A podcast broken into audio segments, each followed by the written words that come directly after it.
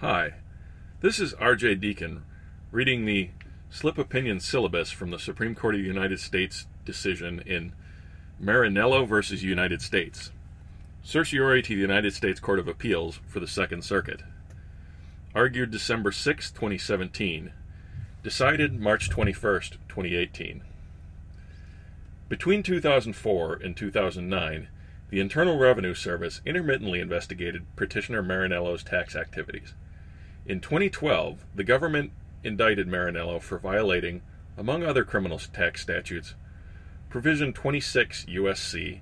7212A, known as the Omnibus Clause, which forbids corruptly or by force or threats of force obstructing or impeding or endeavoring to obstruct or impede the due administration of the Internal Revenue Code.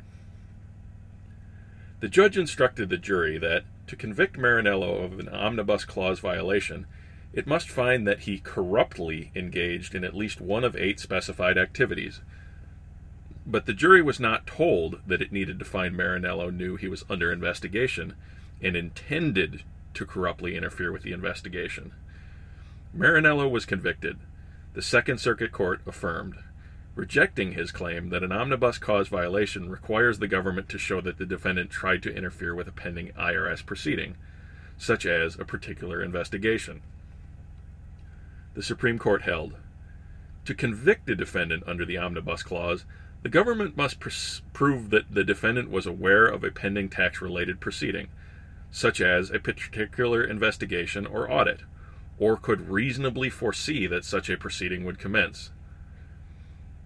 In United States v. Aguilar, this court interpreted a similarly worded criminal statute, which made it a felony corruptly or by threats of force to influence, obstruct, impede, or endeavor to influence, obstruct, impede the due administration of justice. 18 U.S.C. 1503a. There, the court required the government to show there was a nexus between the defendant's obstructive conduct and a particular judicial proceeding. The court said that the defendant's act must have a relationship in time, causation, or logic with the judicial proceedings. 515 U.S. at 599. In reaching this conclusion, the court emphasized that it has traditionally exercised restraint in assessing the reach of federal criminal statute, both out of deference to the prerogatives of Congress and out of concern that a fair warning should be given to the world in language that the common world will understand of what the law intends to do if a certain line is passed. That reasoning applies here with similar strength. The verbs obstruct and impede require an object, the taxpayer must hinder a particular person or thing. The object in 7212A is the due administration of the tax code.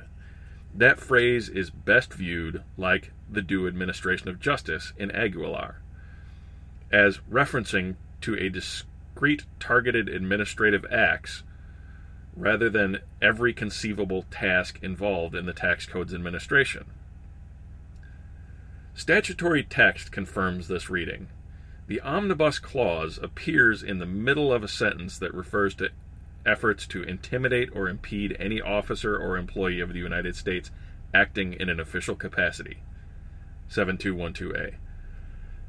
The first part of this sentence also refers to force or threats of force, which the statute elsewhere defines as threats of bodily harm to the officer or employee of the United States or a member of his family. And 7212B refers to the forcible rescue of any property after it shall have been seized under the Internal Revenue Code. Subsections A and B thus refer to corrupt or forceful actions taken against individual, identifiable persons or property.